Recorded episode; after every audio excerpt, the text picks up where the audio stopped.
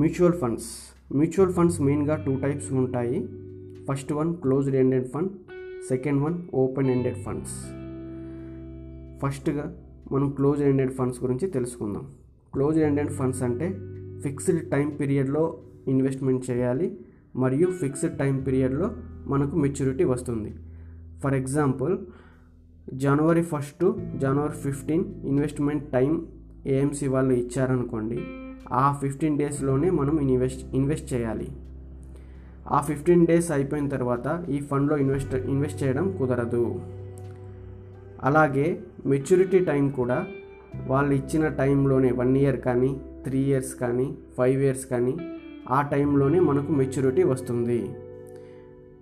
Completely investment and maturity రెండు close ఎండెడ్గా ఉంటాయి. Based on the performance over over the last 5 years here are the closed ended mutual funds. SBI tax advantage fund series 2 series 3 regular plan.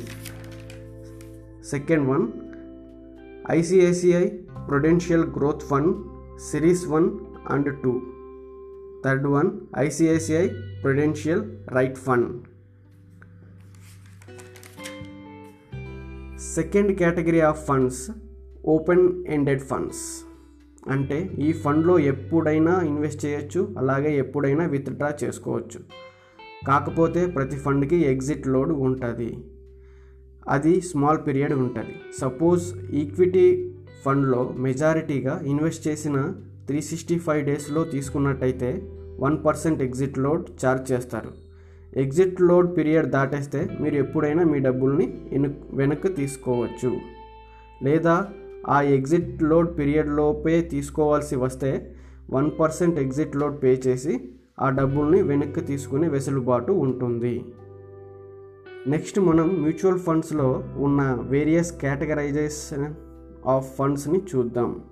రీసెంట్గా SEBI announce చేసిన రీకేటగరైజేషన్ ఆధారంగా mutual funds మేజర్గా five types.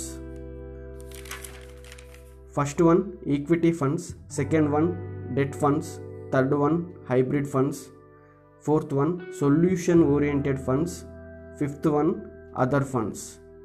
ఇవి five segments ఉన్నాయి కదా మళ్ళీ దీంట్లో ఒక్కొక్క దాంట్లో డిఫరెంట్ టైప్స్ ఆఫ్ ఫండ్స్ ఉన్నాయి.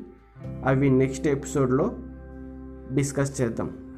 Thank you thank you very much.